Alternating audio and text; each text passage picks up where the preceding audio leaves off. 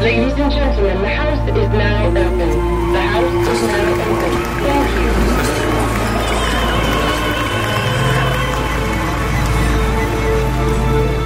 you. You're listening to Unseen Theatrics with Clinton Kamak. Hello and welcome to today's edition. Liaising with creatives to create the sounds for their show. This can include sound effects or soundscapes that enhance the impact of what's happening on stage, to a full soundtrack for a dance piece. Today we are talking to a composer. With 12 years' experience, Sasha is drawn into designing and creating sounds for theatre, dance, and art installations. Sasha's work has been heard internationally in Germany, Spain, and Belgium in the last few years. Hi, Sasha, and welcome to Unseen Theatrics podcast. Hello, Clinton. How are you? Yeah, not too bad. And yourself? Yeah, pretty good. Pretty good. So we, we get we get straight into it. As a composer, what are you responsible for? Basically, I mean, it's it's a little bit obvious. The first one is for creating the sound and music for various theatre and dance pieces, or editing together, compiling if they're using other artists' work, putting it all together in a format that it can be played back and repeated in a theatre setting, either via like, you know, QLab or ShowQ system, that kind of thing. Uh, liaising with the lighting guy if he needs the music and lights to be happening at the same time at any point. Mhm. Basically hanging out in rehearsals, uh, revising as needed, getting timings, etc. Although these days a lot of it is done via video online, to be honest. I, don't, I rarely have to step foot into rehearsal rooms Okay, yeah. and that's the general gist of it, I guess. Any recording needs and whatever they need, I generally take care of that too. Okay. I make the noise. Yes, and it's uh, it's good noise as well. What do you find hardest about composing music? The actual creating part of it is the most difficult part because, um, you know, uh, creativity is like this random tap that sometimes works and sometimes doesn't. This is the Mm. way I visualize it, at least. There's just some days where you'll sit there, something will magically click in your head, and you'll bust out, you know, 10 minutes of something that you absolutely go, yeah, that's going to, you know, totally work. And it does. And you hear it in the space with the work, and you go, oh, wow, I'm great at my job. And then you get the days where you sit there, you spend all day, you just bang in your head, you can't nut out anything and you look back on the day's work the following day and you turned out like 20 seconds of meh you know what i mean um, Yeah. so it's a consistency thing it's not it's not one of those jobs where you can be consistently good at creating like i can do all the technical stuff consistently like Yep. just because there are certain processes Yep. In creating or designing so like sound and score for a work the hardest part is being creative essentially which Yeah. i guess most artists can relate to Yeah, yeah. So you, you mentioned it then. Where where do you get your inspiration from to compose these pieces of music? I really wish I knew. It's just one of those random things um, where I can sit there in a studio, like in a dance work, for example. I'll just watch some of the phrases they're creating or, just, you know, choreographing, putting together, and something in my head just kind of goes, I, I'm feeling this about it. And I can come home, and one of the most fulfilling thing is things is when I've imagined something in my head and then I can actually create it. Yes. It's not something that happens very often, to be honest. Yeah, that's the most joyful part of it, I guess. But yeah, uh, most of the time, to be honest, it's me sitting here. I've had obviously creative discussions with the creative team prior to everything happening. Mhm. So I have a conceptual idea of what the work is. Yep. Me and the director or choreographer will talk about what sort of sounds. I quite often ask for reference tracks. You know, is there any artists or any songs or anything out there that you kind of, or films even, which give you the sense of what you're after that I can reference? Um, Yeah, that's some that's some cool stuff. Yeah. Your setup, you said come back home and uh, start to churn out some stuff. So what is actually in your setup and you know, software and technology that you use? I enjoy a desktop. I mean, I have laptops to use. Yep. I'm a little bit of that generation where I grew up with a desktop, so I really enjoy a desktop. Um, so I think the first thing that I need is a room that sounds okay that I can somewhat trust. Yep. That's what I consider to be number one in a setup is, Yep. you know, if you're hearing things in a crap environment, you're never going to get them right. Mhm. And there's always going to be inconsistencies in every room. You can't help that. It's more just getting used to the room. Right now, my main sound card is a Motu 828 Mark III. Okay. It's oh, it's pushing a decade old now, and it's starting to play up a bit. So there's going to be a change soon, probably. Okay. I recently picked up a Motu M2. It's one of their small little portable things. Yep. Mad props to Motu. They've done an excellent, excellent, affordable little unit here. Yep. That's just a basic stereo out one. It's no frills, whatever, but it's actually great. I can't wait to start using. I, I literally bought this a month before lockdown happened, so I didn't Yep. get to. I, I used this on one gig, and then we got shut down. Okay. I also have a Motu Ultralight, um, one of the smaller versions of my big guy, um, which is like a you know 10 in 10 out kind of thing. I think it's 10 or 8 10 or something. I can't remember off the top of my head. Yep. Yep. I have been using that predominantly in live scenarios, but I wanted to switch to something simpler because most of what I do these days is just simple stereo out. Mhm. So that's definitely overkill. Yep. But it is great for doing multiple outs and that kind of thing. Surround sound as well sometimes. I never really do 5.1, but I often do like a four channel quadraphonic setup, if that makes sense, plus Yep. subs. So it is Yep. handy to have the multiple outputs and that kind of thing. Totally. Uh, so that's like the main part of it. I'm running out to, I've got two sets of monitors, which I um, trust and love. Uh, my main monitors are um, the Neumann KH120As. Okay. And then I've got a set of the original Adam Audio A7s. I guess I look at them like the Neumanns are the fun ones to work with. They're Yep. a really fun speaker. Like they're, you, yeah, they're really fun to work with. The Adams are super analytical and yeah, they tell you very quickly what's wrong with your mix. So I think I've got a nice flow between the two of them. Yep. I've got a little bit of outboard, you know, a couple random pre's, um, some compressors, some EQs. Mhm. And then that's all funneling through my beloved custom made Pro Harmonics monitor controller, which is just a simple passive monitor controller with a volume button, an imaging button where I can check the mono um, and phasing. Um, it's got a couple different source options and then a couple output options, you know, speakers A, speakers B. Yep. I do notice when I go straight out the sound card versus through the That. monitor controller, there is just something missing. Um, Mhm. Do you have microphones for recording effects if that's needed? Yeah, I have a stash of stuff that I've bought over the years, I guess. I've got a few Rode mics. Like right now, I'm using the NT1A, Yep. which is just one of those cheap, good Swiss Army knife, chuck it anywhere kind of mics. Yep. I've got a couple N- Rode NT3s. Um, they're the kind of bigger pencil mics that Rode brought Yep. out years back. They're really great, and I think underappreciated. Like very few people talk or use them. They're a really great microphone. I've got a few mics from Bees Neez, who's a little um, kind of family boutique microphone maker in, uh, I think, the north coast of New South Wales. Mhm. So I've got a couple of their Arabella GT tube mics. Yep. Oh, and I've got two of their little pencil Lulus that I love. They're fantastic little mics. Yep. I've got an Audio Technica AT4040, which is a good Swiss knife kind of microphone. A little bit bright sometimes. Yep. The occasional Shure and whatnot here and there. You know, uh, 57, 58. I've got a Heil mic, um, a Heil PR20, I think it's called, um, which is a really small unknown brand, which is fantastic. Like I love sticking that on guitar cabs. Um, I think it's far superior to a, a 57, that's for sure. Yeah, and there's a few other various bits and pieces I've collected over time, but that's the gist of my mics.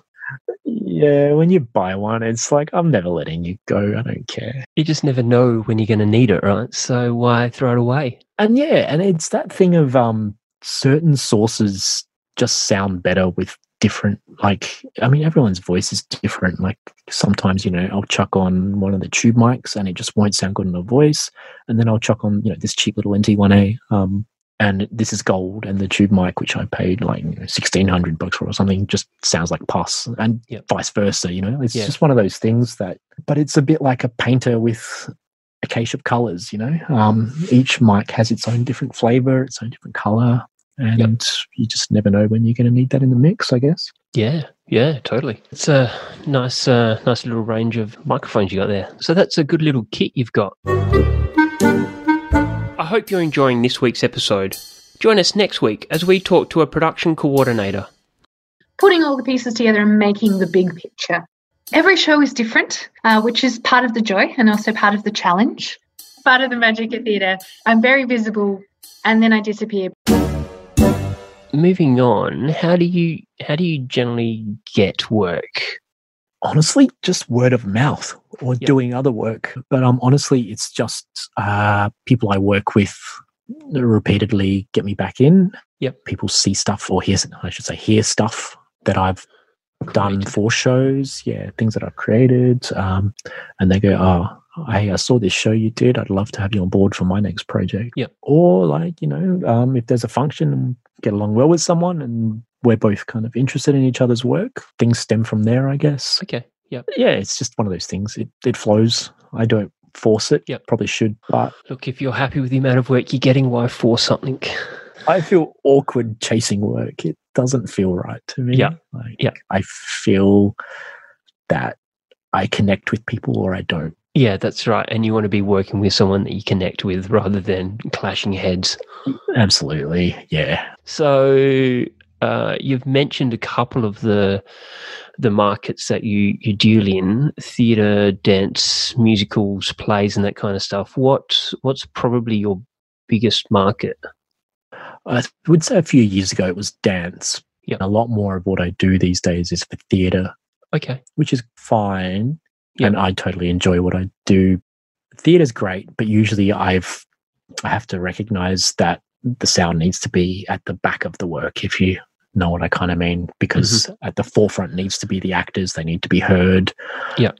Whereas with dance, you know, I can flick that volume switch and everyone's loving it and no one's complaining, you know what I mean? Yeah. Uh, so between dance and theatre, they're my two kind of bread and butter. Cool. So it- da- dance, it's obviously more of a, a soundtrack. In theatre, is it a is it a soundtrack or is it more sound effects and soundscapes? It depends on the style of theatre. I mean, if it is like full physical theatre with very little dialogue and whatnot, or even dance theatre in that kind of realm, um, you know, I can go a little bit more crazy with the sound. Um, Yep. If it's more of a classic spoken dialogue kind of work, um, you'll often find that what I do is quite low in volume. It won't have too many kind of high peaks. You know, Mhm. it'll just be background noise essentially. Yep. It needs to create the scene without Yep. imposing. That's generally my view when I'm working with text heavy theatre. Yep. A lot of the time with theatre, I almost don't want people to notice the music, if that makes sense, or the sound. Yeah, you want it to add but not uh, impose. It's it's there to create the environment. Yep. Often, there are obviously occasions where I can get a little musical and you know show off the sound. Yep. it, when I'm getting more technical about things like some works literally are like, oh, telephone rings now, go. You know what I mean? And Mhm. I just source all the sound, source or record all the sound effects that they need for their work. Yep. Do you normally uh, record most of your own sound effects, or do you go uh, go online and, and source them that way? 50 50, really. Yep. There are some great resources online, both paid and unpaid, where you can find a lot of what you need straight there, done well in a studio already, anyway. Yep. And especially the paid stuff, like when you pay for it, you're licensed to use that wherever you want. It's a bit of a 50 50, but there are unique things. Um, like I remember there was this one work I did where they wanted the sound of water splashing in a bathtub. Okay. And that's very specific. You know, you're generally not going to find that online. So, Yep. yeah, I set up mics in my bathroom and I splashed water in a bathtub and we used it. Um, but something like, you know, a telephone ringing, like for starters, I'm going to struggle to find that classic phone sound anyway. You know what I mean? If they want like a old kind of handheld phone, like I'm going to struggle to find that. And so I'd rather just jump online. You know, sometimes it'll cost like four or five bucks for a sound effect, and but I've got it. Yep, and keep it on file for years to come. Yep, I have one giant folder on one of my hard drives, SFX, and there's a bunch of stuff in there. Or Yep, yep, yeah, fair enough. No, that's cool. Talk to me about early conversations that you have with the creatives to start your creative juices going on. I mean, the concept is the first thing, a rundown of what the director or choreographer's idea is. Like I said earlier, if they have Yep. a bit of a reference, whether it's film or pre existing work or something that I can access to get an idea, because sound is really difficult to speak about, you know. Um, if I said the words like, you know, a lovely textural ambience, like if I said that to five different people, you're going to get five different outcomes. You know what I mean? It's Yes. so if you can pinpoint kind of their flavor that they're aiming for, and sometimes, to be honest, they don't have any idea. They say, and they're open about it and say, I have no idea. I brought you on board just to, for you to do what you do. I want to see what you bring to it, which is great too. So it's a bit of both. You know, sometimes people are very specific about what they want. Sometimes people are more interested in what I can bring to a process, um, which is great. Quite often there'll be like a secondary meeting, like as you're probably aware, like more of a production meeting style thing where um, Yep. we'll talk about what venue it is, what possibilities are there, technology wise. Like, you know, do we do something in surround? Do we keep it in stereo? Um, Mhm. Also, like, I love hearing what like set designers or stage designers or lighting designers are planning as well. Yep. There's a few around in Adelaide that I work with quite often, and you know, he or she will bring a set or stage design in, and I'll just see it and go, "Oh wow! Like, I want it to sound like this." Just Okay. purely based on their design, you know. Um, On their visuals. yeah, and it's just that thing of just going with your gut quite often. Okay. It doesn't always work out, obviously. Just those sorts of conversations, like what's everyone else up to? What are they seeing? Yep. Is anything anybody doing going to trigger me in some way? You know. Yep. And uh, those sound set and uh, creative types, they're all on board as early as you are creating their stuff as well. Before the rehearsal process, we'll generally have at least one or two production meetings. Yep. Just even if it's like the director, myself, the set designer, and the lighting person, Okay. Yep. The production manager maybe just to Yeah. have a like you know a bit of a powwow about where everyone's at Mm-hmm. artistically on the work Yep. and often from there is where things start to snowball you know Yeah. Okay. So you nearly touched on it when you um, uh, mentioned about uh, describing sounds and, and and how you'd get five different responses from five different people. What are some of the weirdest um, weirdest ways clients have tried to describe a sound that they want to you? um i don't know if there's nothing sticks out Yep. because we're all trying to communicate an idea i get a lot of like whoop whoops and wub wubs and you know mouth noise kind of things or oohs and like um or like boom boom or like people trying to beatbox some like a beat to me or something which actually to be honest like when some people start to like make the beat with their mouth i'll record things like that That's gold. That would be really helpful. yeah I mean, especially with something with dance, sometimes I find like a choreographer will create a thing, but they'll do it in, si- and this happens quite often actually. They'll create it in silence with just them clapping the timing out for the dancers sometimes. Okay. Yep. and I will quite often figure out what BPM you know they've been doing that at. Yep. By you know doing just a quick little record on my phone, Mhm. just so I can set BPM. So things like that. Like I mean, people inform me without realizing that they're informing me. If you know what I mean. And all their crazy mouth noises are more than welcome. Yep. They start start rehearsing. Do you spend much time in the rehearsal room with them? If it's a local show, yeah, like I love being in in the rehearsal, you know, scenario with everyone. Like, Yep. you, you can't replace it if you know what I mean. Like, um, and generally, if it is a show here in Adelaide, like I will try be in the room two to three times a week, and you know, working from home the other two three days a week. Yep. You just can't beat being inside that room with the creative team as a whole. Yeah, you just got to feel it to know what I mean. There was a time when I would be flown out to other cities to create work. Yep. Less so now, given that technology and you know internet is so much better um, and faster. People are more likely to you know spare that part of their budget in order, you know, to just email me videos of the day's rehearsal with some notes. You know. Um, Yep. So, how long between having those first meetings and that, getting in the rehearsal room, that you're giving the uh, creatives or client um, some content to play back and get feedback on? If I have time, I actually like to conjure up some random ideas prior to any rehearsals happening. Okay. To be honest, a lot of the time they never get used.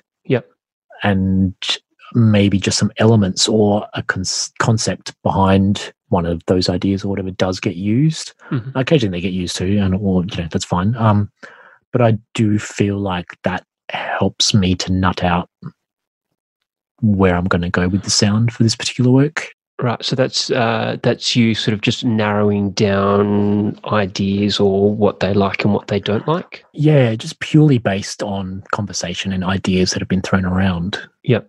And stuff does get used from it, but it depends on the process. You know, sometimes we talk about it months before we get started on it. You know, for example, right now I've been knocking out some ideas for a show which where they won't start rehearsing till October this year. Okay. There's no harm in knocking out some ideas now. Um, and you know, I've been sharing them with the, with the choreographer as well, and you know, she's been offering feedback. I just think like maybe what I make can also inspire them from day one. And and help them in their creative process as well. yeah, obviously, if you've got a few months up your sleeve, you might as well use it. Yeah, cool. You're getting things out to the creatives and, and they're hearing stuff. How- Are you making changes on a regular basis? Uh, and then, sort of, what's their expected turnaround in hearing those changes? if you've got like if it's like the final stage of development and then into um into production and it's one of those things where you've got three weeks to get it up and going um you just do there's no there's no point squabbling about time to be honest yeah, yeah. it can be like a bit of a tense conversation sometimes like how critical is this you know if it's a day before we open and the director wants this whole 10 minute section changed That's massive work for you. if I'm aware that it's massive and if it's untested, that's my biggest fear. I often they'll put very last minute requests in, and my biggest fear is that we haven't rehearsed or tested it enough to know if it's going to work or not. We'd already done opening night, and it was our second show. And um, they asked me if maybe I could tweak something for that second show, and I just thought, oh, they wanted me to make something quite different to what was already there, and I just told them quite openly that I didn't feel comfortable doing it in that time frame, and they understood. Like Yep. you know, I wasn't trying to be a jackass about it. It was just don't feel comfortable with you know in this critical moment. Well, yeah, I, I don't think I would either. And also thinking on the, the artist's behalf, if they're uh, been rehearsing with a certain piece for so many weeks and then, you know, it changes overnight and they've got an audience in front of them and they haven't heard it yeah, on a regular basis, that's that's very off putting to a performer. and especially coming off you know the opening night buzz. Yes. You know, imagine I just couldn't imagine throwing that sort of change to the performers. Yeah. So you've generally got the the full track or whatever else sussed before getting into the venue then? Uh, yeah, we've usually got it pretty well noted out in rehearsals, to be honest. I mean, there's always going to be tweaks when you are in the venue and you hear it in the venue, and Oh yeah. you yeah. know, Yeah. maybe I've overcooked the bass, or this is too much or too little, or you know, um, Okay. If you have any questions, contact me via the Unseen Theatrics Facebook page or at unseentheatrics at gmail.com. What software do you use to actually record with and edit your uh, your, your tracks in? I have a bit of a three-way thing happening, and I have for a few years now. Um, Okay. So I use FL Studio for kind of content creation. It's fantastic for MIDI work, for experimenting, for beats, especially for creating whatever the hell I feel like. It's a very malleable bit of software. Pro Tools, I love for recording. It's fantastic for recording. It's fantastic for mixing. Yep. So I'll often do all my recording and mixing inside Pro Tools. Yeah. FL Studio isn't as good for recording uh, it's fine for mixing, but not to the level of detail that I think Pro Tools is. Okay. And then generally, my final mixes will get a run in Adobe Audition, which is fantastic, I think, for mastering, for finalizing, for creating the last kind of the last push for everything. You know what I mean? And editing the final version down. Yeah, like Adobe Audition is just really well designed for content of finalization. Yep. I generally like to mix in the software that I record in. So, which is why I default to Pro Tools. Okay. Uh, yeah, so they're my big three. Yep. Just for workflow and that kind of stuff, you don't you don't get lost with files flicking between FL Studio and Pro Tools and then into Adobe Audition. It, you don't lose track of where things are and what's the latest version. Oh no, I, I'm a bit of a file Nazi. Like I good, I love a good filing system. Yep. I always have. It's you know, I've got my working hard drive, I've got my storage hard drive, I've got my sound effects hard drive, you know, I've got my um VST plugins folders. Like it's all uh, I'm very I think I learned very quickly on that this can get very messy if you're not onto that sort of thing. And yeah, especially having multiple physical hard drives, I think is a good thing. It means that I can if my system goes down, for example, like I mean, this is computing 101. Like I can Mm. still pull out, you know, my storage hard drive and it's fine. Yeah. Yeah. And then I can just plug it into any other system and then there it is again. Um, Yeah. So yeah, I'm, I'm probably a little bit too relaxed on backing up. I essentially lost about six months of projects that I'd recently worked on, which it's a bit of a bummer, but they were all finished gigs. So it wasn't Yeah. critical, Okay. thankfully. Um, so yeah, I probably need to uh, back up a little more often. yeah. Right. Lesson learnt the hard way, unfortunately. yep, pretty much. Uh, you mentioned VSTs. Do you have um, which are which are plugins? Do you use Waves as well, or is it just just VSTs? Yeah, um, because I've built a new system, I actually went through and culled my plugins list greatly because it's one of those things where you see a new plugin, you want to try it, rah, rah, rah. You Yep. just end up with this long ass option of, you know, like how many compressors do I really need? Well, you know, Yep. h- how many like emulations of a 1176 do I need or something? You know, it's like, ugh, just give me one. Um, yeah, but waves are used for mixing stuff. Um, mixing plugins are gold, like you know, and their emulations are quite good. Uh, the Sony Oxford stuff is great. That's really nice stuff. Some of their plugins, uh, iZotope, I use quite often. Like their plugins are Yep. great. Plugin Alliance do some really nice. And this is all stuff for mixing, really Mm-hmm. for making, I'm heavily invested in like the native instruments stuff, to be honest. Okay. Like Absynth, Kontakt, Battery to an extent, Massive. Kontakt in particular is really a really nice platform and something I usually use, especially because Kontakt, you can add third party plugins um, and instruments inside of it. Okay. Yep. So, you know, I have a collection of Kontakt instruments from, you know, Sample Logic or HDO or uh, they Yeah. create instruments that rely on the Kontakt platform. Yep. And in fact, you don't even have to, from a lot of them, you don't even have to buy the full version of Kontakt. You can just get the free Kontakt player, as they call it, Okay. and still use their instruments inside of it. But yeah, Kontakt's great for really interesting kind of instruments. Absynth, I just feel is just an amazing industry standard for, I guess, more abstract work. Mhm. battery, I don't use battery too much, to be honest, because FL Studio is fantastic for making beats anyway. Yeah. Massive is great, especially for synthy sounds and that kind of thing. Mhm. iZotope actually do Break Tweaker, which is a really interesting drum making and um, beat making tool. Yeah, that's really interesting, and the way that it's all mapped out, and you can spread it across the keyboard. Um, I use that a lot actually when I'm making beats. Um, look, there's a bunch of stuff. Yeah. Yeah. You've mentioned heaps. What would you say your three your three most valued plugins would be? What what are your go to plugins? Okay, on everything and anything that I make on the final version of it, and sometimes I cheat it and put it on the master too. But um, is the Waves L2 um maximizer, uh, the limiter? Sorry, not maximizer, limiter. Yep. I just really love what that does. You can really limit and boost the kind of final version of your product without it squashing too much. Like you can definitely hear when you squash it too much, obviously. Yep. But it's just a fantastic limiter. And like I said, it's on my master bus quite often. Mm-hmm. Even if it's not doing anything, it's on there because um it's it's a great protector as well. So if my mix is getting too loud or something, it'll stop and I'll see that like, oh, hang on, like I Yeah. shouldn't have any compression happening here, but I Yeah. am. I'm obviously mixing this way too loud. Yep. But as a final, as a final, final limiter, he, Yeah. that's yeah. The L2 is my go-to, Mhm. um, and it's super simple. Like you've got essentially you've got two options to play with. Yep. Yeah, so that would be my number one go-to. Um, for the sake of simplicity, I love the um. I'm going to go with all waves apparently, but the waves Renaissance um, EQ is. Uh, I'm going to say EQ and compressor at the same time, Okay. because they're both this.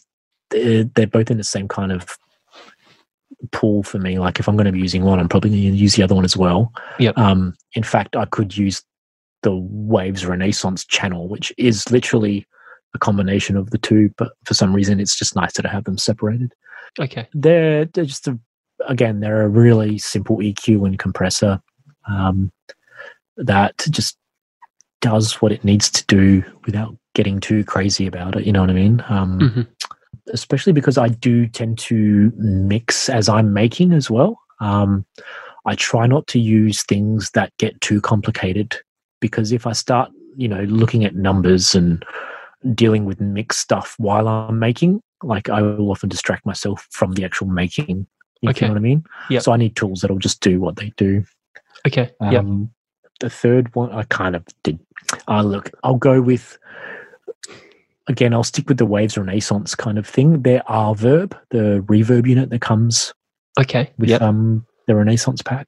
It's it's my go-to. It's on just about everything I make. It's a really straightforward reverb um, that you can go crazy with, but you can just you know scroll through some presets, adjust a little bit, um, and you're you know ninety percent of the way there. It's just one of those easy to use reverbs that sounds great too. Okay. They're I guess they're just like my Swiss Army knives. Like they're great. They do exactly what I need them to do, and that's why they're great. Yeah. But that's why you use not- them as well. Totally. Yeah. So, so during the creation process, you're keeping things generally pretty clean. I just want to make, you know, Yeah. I don't want to be, you know, I'm probably using more effects than mixing tools while Yep. I'm making. Yeah. Wow, I just got a uh, got a 101 in uh, all the plugins that I need. Oh, no, that's like Yeah. 2% of them. And yeah, yeah. uh, three must gets. We've covered off rehearsals and all the stuff sort of leading into the theatre. What happens on bump in if you're if you're strictly the the composer uh, making the music? Are you around for bump in? Do you talk with the, the, the sound people or the house tech at the venue? What what what's what does bump in uh, look like? for yeah, you? totally. Um, most projects these days, I tend to operate as well. Um, for me, gone are the days when it was, you know, three or four very different roles within. You know, you'd have your composer, you'd have your sound designer, you'd have your sound operator, you'd have you know, Yep. blah blah, your mixer, and um, gone are those days, especially for me and the kind of uh, range of works that I work with. Um, Yep. So yeah, I am usually there from day one. If I'm moving into a space that's already set, like the speakers are set and whatever, then yep, super chill. I come in, I plug in, I set up, I start listening, I start adjusting. Um, Often, if it's a little bit more experimental or unique, or we're designing the space as we go, yep, I'm in there. We're sorting out the gear we need, we're bumping in the gear we need, we're setting up the speakers, testing speakers' positions, having a listen around. Um, I, I love creating like sound stages. Sometimes all I do with theatre is set up mics around the stage. If they've got like a an amazing set where I can hide microphones around the place, Mhm. um, I love a soundstage for theatre sometimes. It just really, I don't know, it creates a filmic vibe, an amplified filmic vibe around the piece rather than just a dry performance. Yeah. Yeah, yeah. So you're just amplifying the noises that the the cast um, are making on stage through the PA system as well. Yeah. And quite often it's at a low enough level that people might not even recognize it's being amplified. Yes, It's just that thing they feel, which I, I love. It just creates an environment that's a little bit more, um, I'll say live, but it's a bit more to it than live. Like it's almost yeah, it's just got a certain vibrancy to it. And yeah, I've often had people say to me, "Oh, I didn't even recognize that was mic'd," and that's gold. I love it. You know, it means what I brought to it. Um, it it's enhanced the show subliminally without the audience even realizing that Yeah. that was a thing. You know, Yeah. if you don't have to set up the system, the system's kind of there, left and right. You know, you know, sta- n- normal. Say normal in apostrophes. Um, theater. What eh, when you first play something? What are you listening for? uh, I have a bunch of reference tracks that I've used for many years now. Yeah. The first thing, to be honest, is bass. I want to hear how much bass is in the room. Yep. Because I'm always conscious that because I work in a small room, small rooms always, you know, at home. I mean, when I'm creating small rooms, it's really difficult to get bass right in headphones. It's really difficult to get your bass right. Yep. Bass is really something that needs to be handled in a professional studio. So the first thing I'm conscious of, especially in a new room that I haven't worked with in before, is the bass. Yep. How it sounds with commercial mixes and my reference mixes, and where I've possibly gone wrong. I need to run home and fix AC- ASAP. Mhm.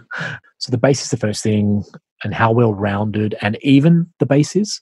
It's that Yep. thing of I want it as even as possible throughout the space. I can't be sitting, you know, in row four loving the bass and then in row seven hating the bass and then, you know, row nine can't hear the bass. You know, like so Yep. I'm very conscious about an even spread. Even um, coverage, And then obvi- yep.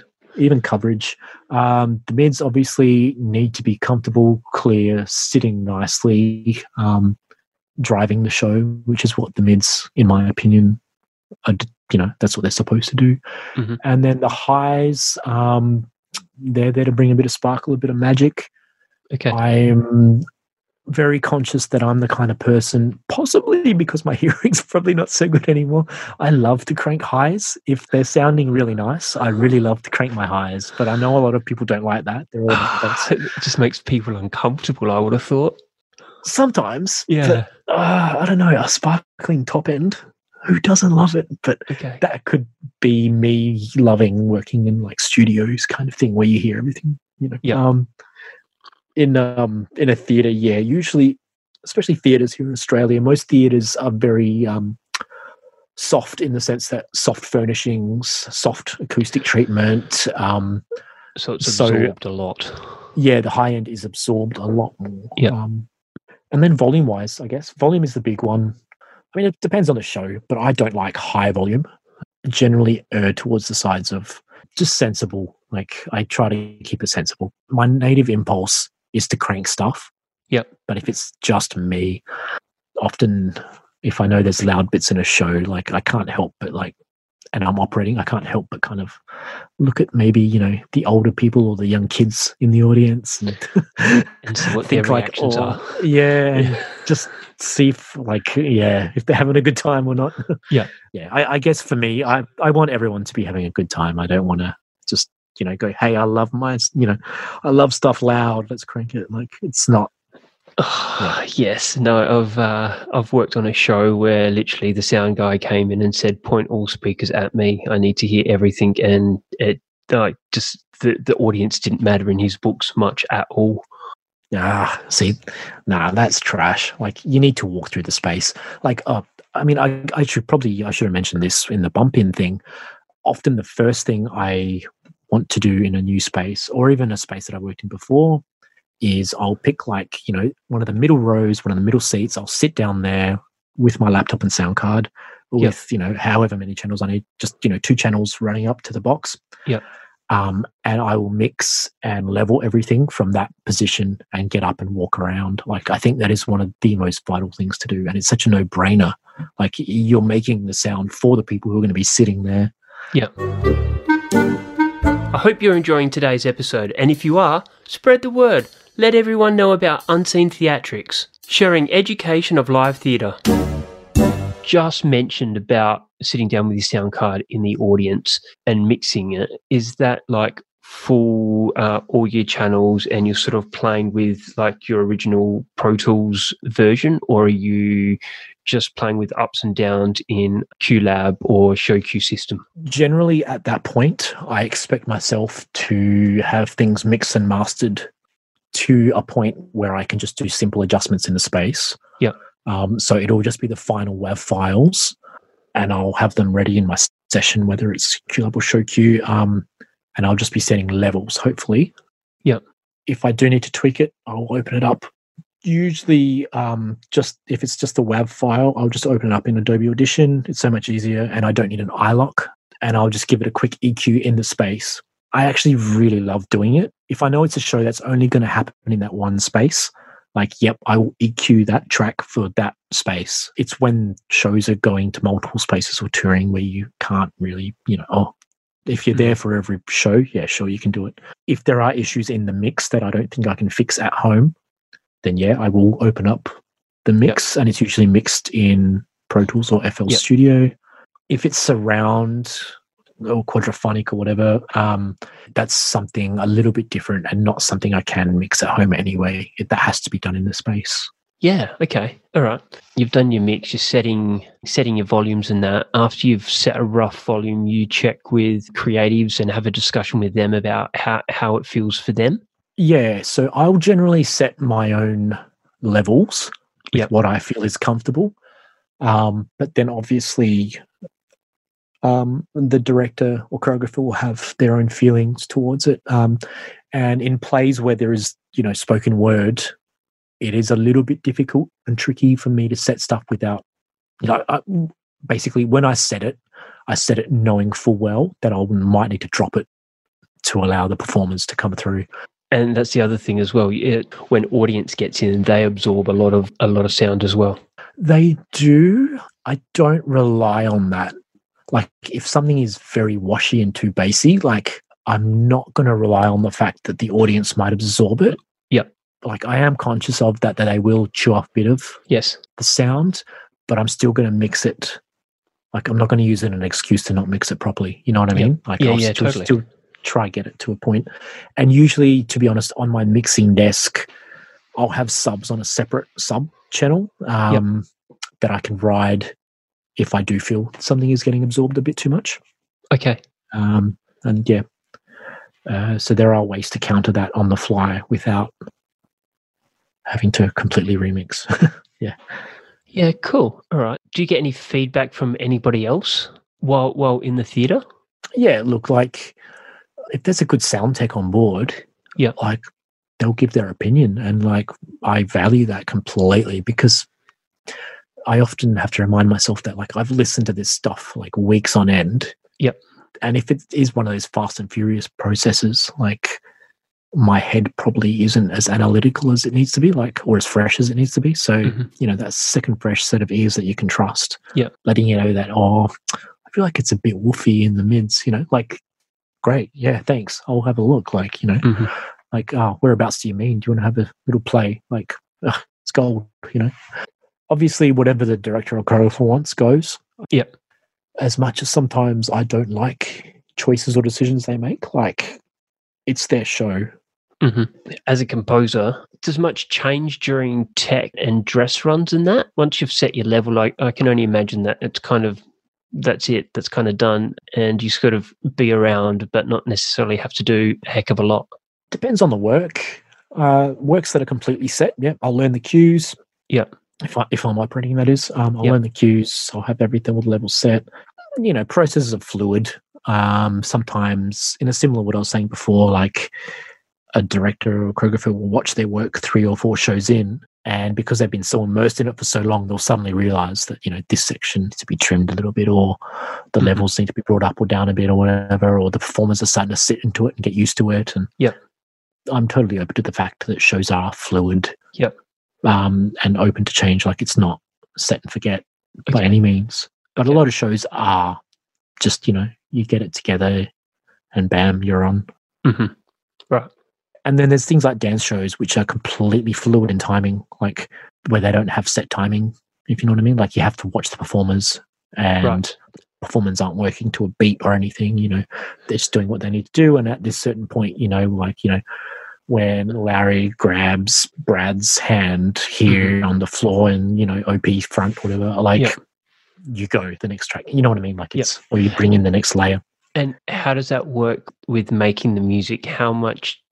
How, how do you know how much to make so you know that they're not going to run out, run out of music in that particular section before going on to the next section? general rule of thumb is I ask the director or choreographer how much they think they'll need, and Yep. then I'll triple it. So if they think it's a 10 minute section, I'll put in about 25, 30 minutes of extra stuff in there because it really doesn't matter in this day and age how big the files are. Yep. And I would rather have just that extra bit in case, you know, they're having that one particular show where they feel like indulging. Okay, uh, so then the the next question is how how how do you make them flow from one track to the next if they're not necessarily going to be going at the same point in the track every night that it actually mixes and flows and works well together? interesting mixed decisions. I yeah, there are some like for example, I'm not gonna try and ever blend two different beats at two different BPMs together. Yep. Like it's just not gonna sound good. Like Yep. I, I don't think I've ever heard anybody make that sound good. You know what I mean?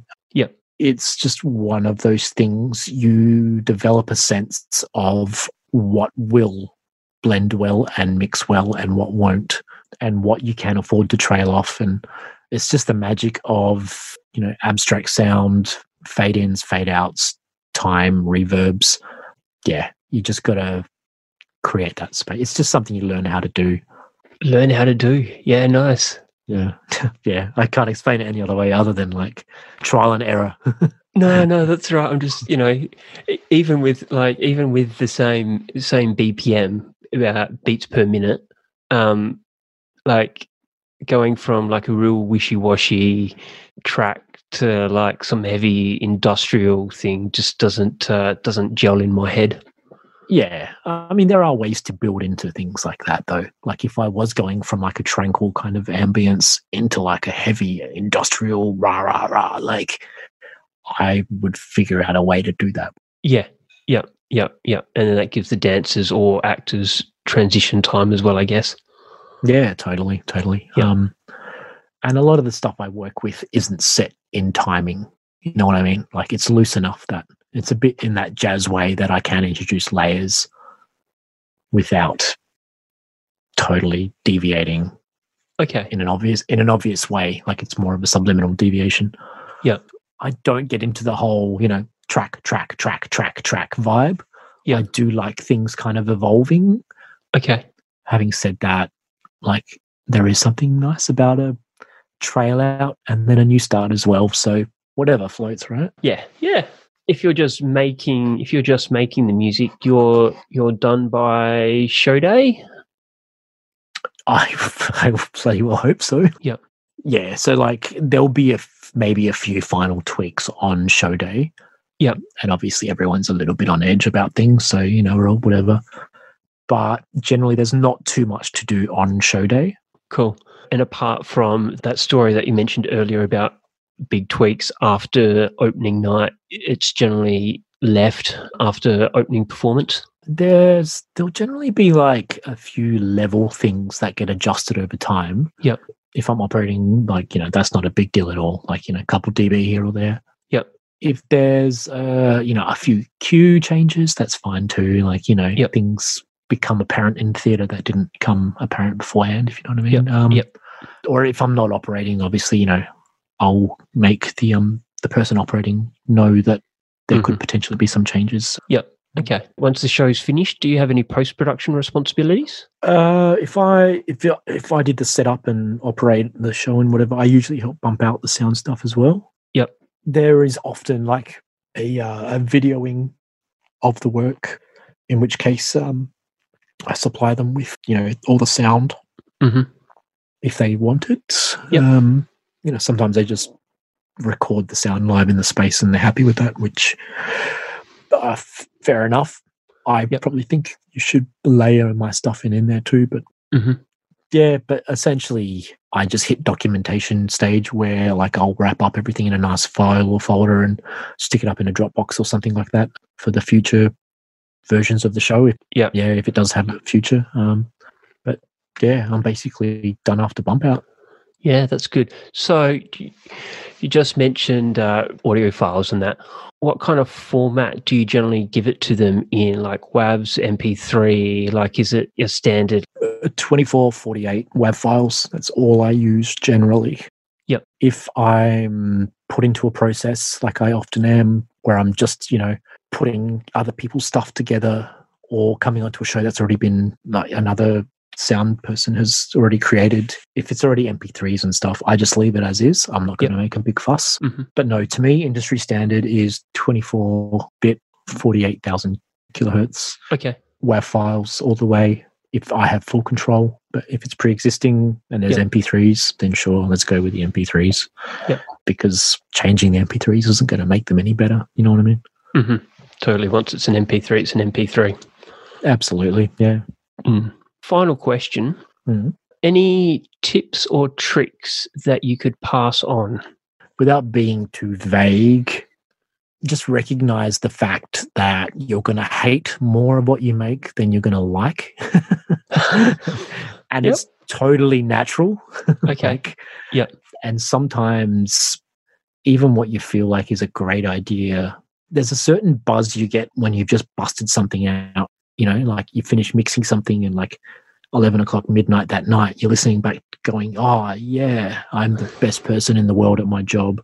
hmm And then you fire it up the next day and you just realize that, you know, you're a piece of crap. And what have you done? Yeah. It's, you just have to get to understand yourself, be kind to yourself because when you listen to something so many times, you do naturally become bored with it. Hmm And I'm, I'm guilty of it. When I get bored of things, I just start chucking in extra stuff to try and reinvigorate my own interest in it. And I realize that I've overdone it. And then, you know, you have to recognize that most people are going to hear this once. Yeah, You know, that's right. audience will hear this once. If you Yeah. put in 50 elements into 30 seconds, they're not going to hear half of that, you know. hmm How about that? I'll leave it at that. Um, Don't, be polite to your sound guy if you are, you know, going into a venue with a pre-existing sound tech. Be Yep. polite, even if you don't appreciate their work. Be polite. Yeah, and they they know the venue better than you in most cases, so they're they're going to help you if you're uh, if you're nice to them. Yep, and they've got probably like you know twenty shows coming up, and yours is just one of those, and it's an in and out kind of deal for them, and that's totally fine. And you need to recognize that your precious gem of a work or whatever the hell you've done isn't the most important thing to them. Yeah. Um, try to be polite and don't yell at each other. The amount of times I've sat in a bio box and watched one creative shouting down at another creative down on the ground, um, you know, the director or the lighting person are having it off. it's like, uh, how about one of you comes up, or one of you goes down, and you have a mild discussion about your Yeah, it's not- disagreement? Not, not a discussion that everyone can hear. No, because like I don't want to be on either one of your sides. Uh, yes, yep, yep. That makes Yeah. it uh, that can get awkward. yeah. I, I know I said that it was the last question, but is there is there anything else you want to say that I may have missed? I, I guess we're at a like it's really interesting. I've seen the kind of progress because I started off as a performer back when there was that traditional kind of you know music maker, Yep. sound designer, sound operator kind of trio thing happening. Whereas nowadays you rarely see that, and with technology the way it is, and being multifaceted, and Yep. you end up doing all three in one hit, and it's kind of nice Yeah, it is good to develop the skills from the making the studio and the live all in one because um, as i found out just a year ago they're different worlds and learning how to do live in particular is a different stream to doing studio or theatre work totally, totally is. Thanks, Sasha, for uh, being a part of uh, Unseen Theatrics podcast for this week. cheers dude thank you very much Thanks for listening. Join me again next week as I chat with a production coordinator.